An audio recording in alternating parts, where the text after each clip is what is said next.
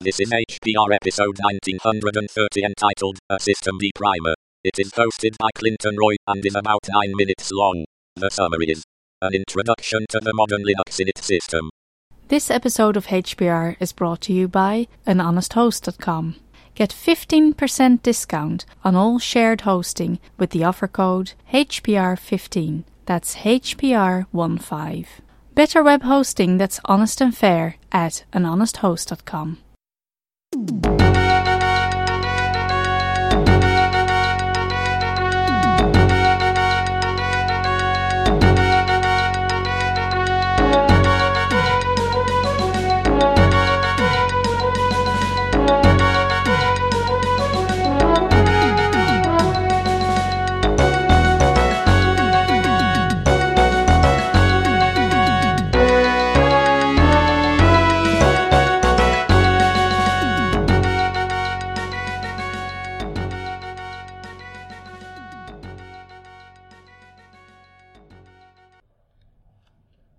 Hello everyone, my name is Clinton Roy. Recently, one of my work tasks has been converting our sysv init system to systemd.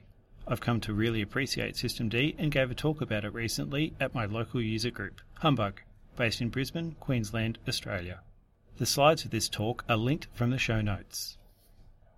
Systemd is an init system for Linux services. When you boot a Linux system with systemd installed, the first process will be systemd, all other processes will be spawned underneath this process.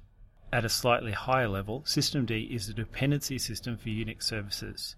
For example, if you've got a server hosting a website, you need your database to be started and ready for queries before your web server is started. At a slightly higher level, systemd is a suite of basic Unix services that make a Linux system usable, services like virtual console management.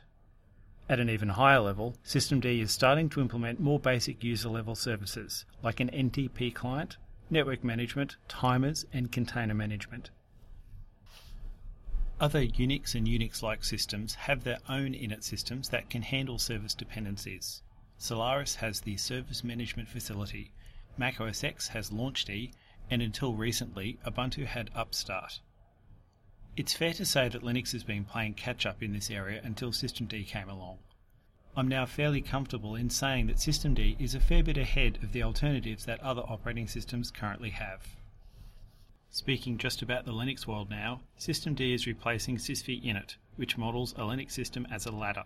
At each rung of the ladder, more services are started, and the result of the booting process is to climb to the top of the ladder. Each one of the services is started by a shell script, which means that each server script can easily do anything it likes. But this also means that the init system is very constrained as it has no proper way of determining what each shell script is doing.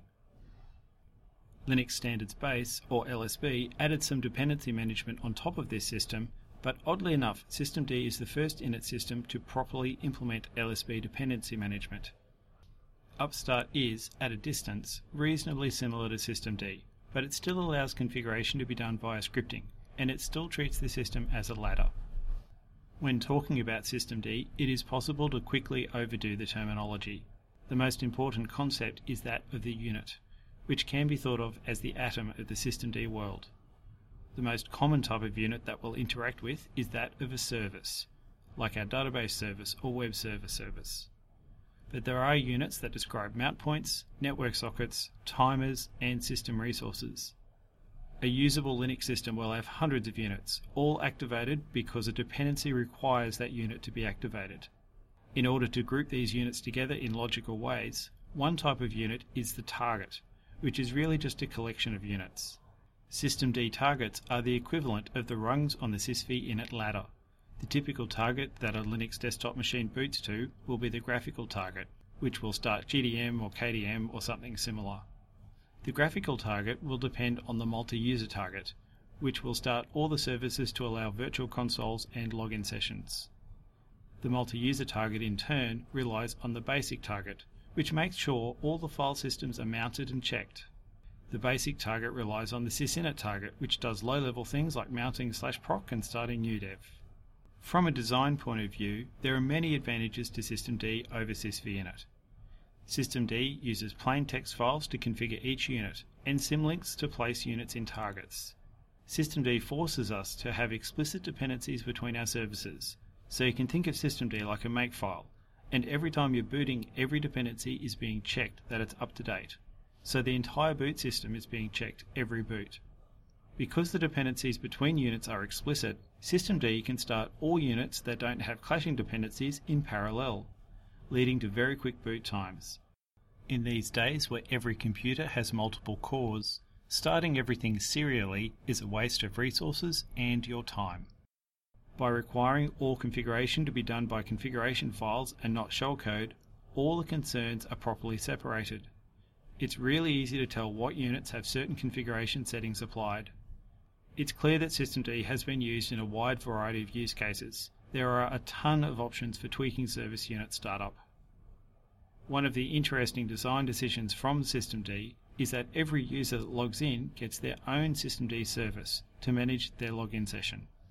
From a sysadmin point of view, there are a number of immediate advantages. If the sysadmin wishes to tweak the startup configuration of a particular service, instead of modifying the upstream configuration, a shadow configuration file can be created.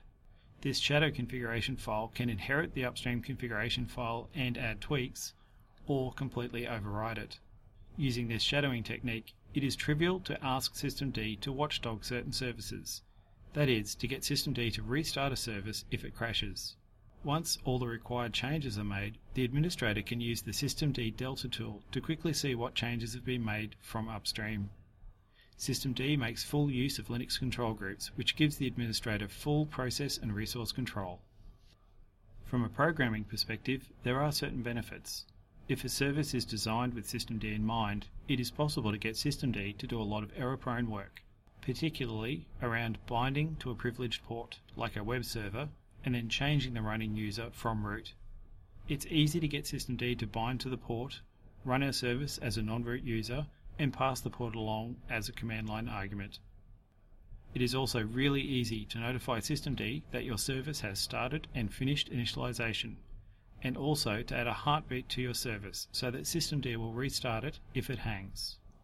When it comes to provisioning virtual machines, Systemd has done a lot of base work for containers. It's almost trivial to turn a minimal setup, like the one you'd get from running debootstrap, into a fully formed container with Systemd nspawn. I particularly like that Systemd will mount all the dev, proc and sys file systems for you. For users, the main advantage Systemd gives is the fast boot up times. Once more services are designed with Systemd in mind, it'll be possible to start and stop more services on demand. For example, the printer service, cupsd, under Systemd will only be started once the user requests printing. Then, after a certain amount of time of not doing any printing, it can be turned off. As for disadvantages, the main one I come across is the fact that Systemd is still under heavy development, and long-term support releases necessarily have older, out-of-date versions of Systemd, and I'm missing features I really want to have. CentOS 7, for example, has around 200 patches on their chosen version of Systemd. In my experience, the Systemd journal is rather slow and buggy. It's very nice in theory, but not so good in practice. There is a convenience target for internet access being available, but as this is actually external to the system, this is not a solid target that can be relied on like other targets can be. Systemd uses dbus as its chosen form of interprocess communication, Unix is a graveyard of poor IPC mechanisms, and I don't think dbus is much better than what has gone before. The current moves to include dbus into the kernel probably mean we'll be stuck with it, however. Systemd does make me feel uncomfortable with some stances I've taken previously, such that all projects should be portable to different Unix systems. Systemd is heavily reliant on many Linux kernel features. There are some very nice Systemd features that are reliant on having snapshotable file systems, specifically Btrfs. One part of Systemd that I haven't played with much yet is NetworkD, which brings the same clear configuration model to networking setup. I'm very much looking forward to it. In summary, the clear configuration model of Systemd is a big win for everyone, and I strongly encourage everyone to accept there will be a learning curve to anything new, but your servers will thank you for it.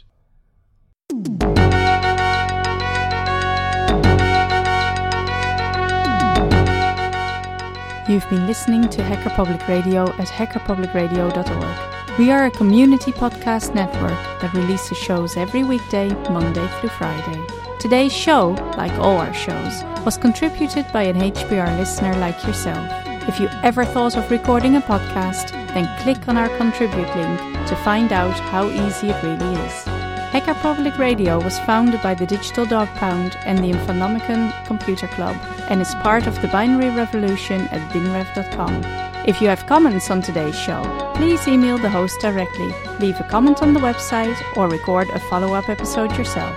Unless otherwise stated, today's show is released under a Creative Commons Attribution Share Alike 3.0 license.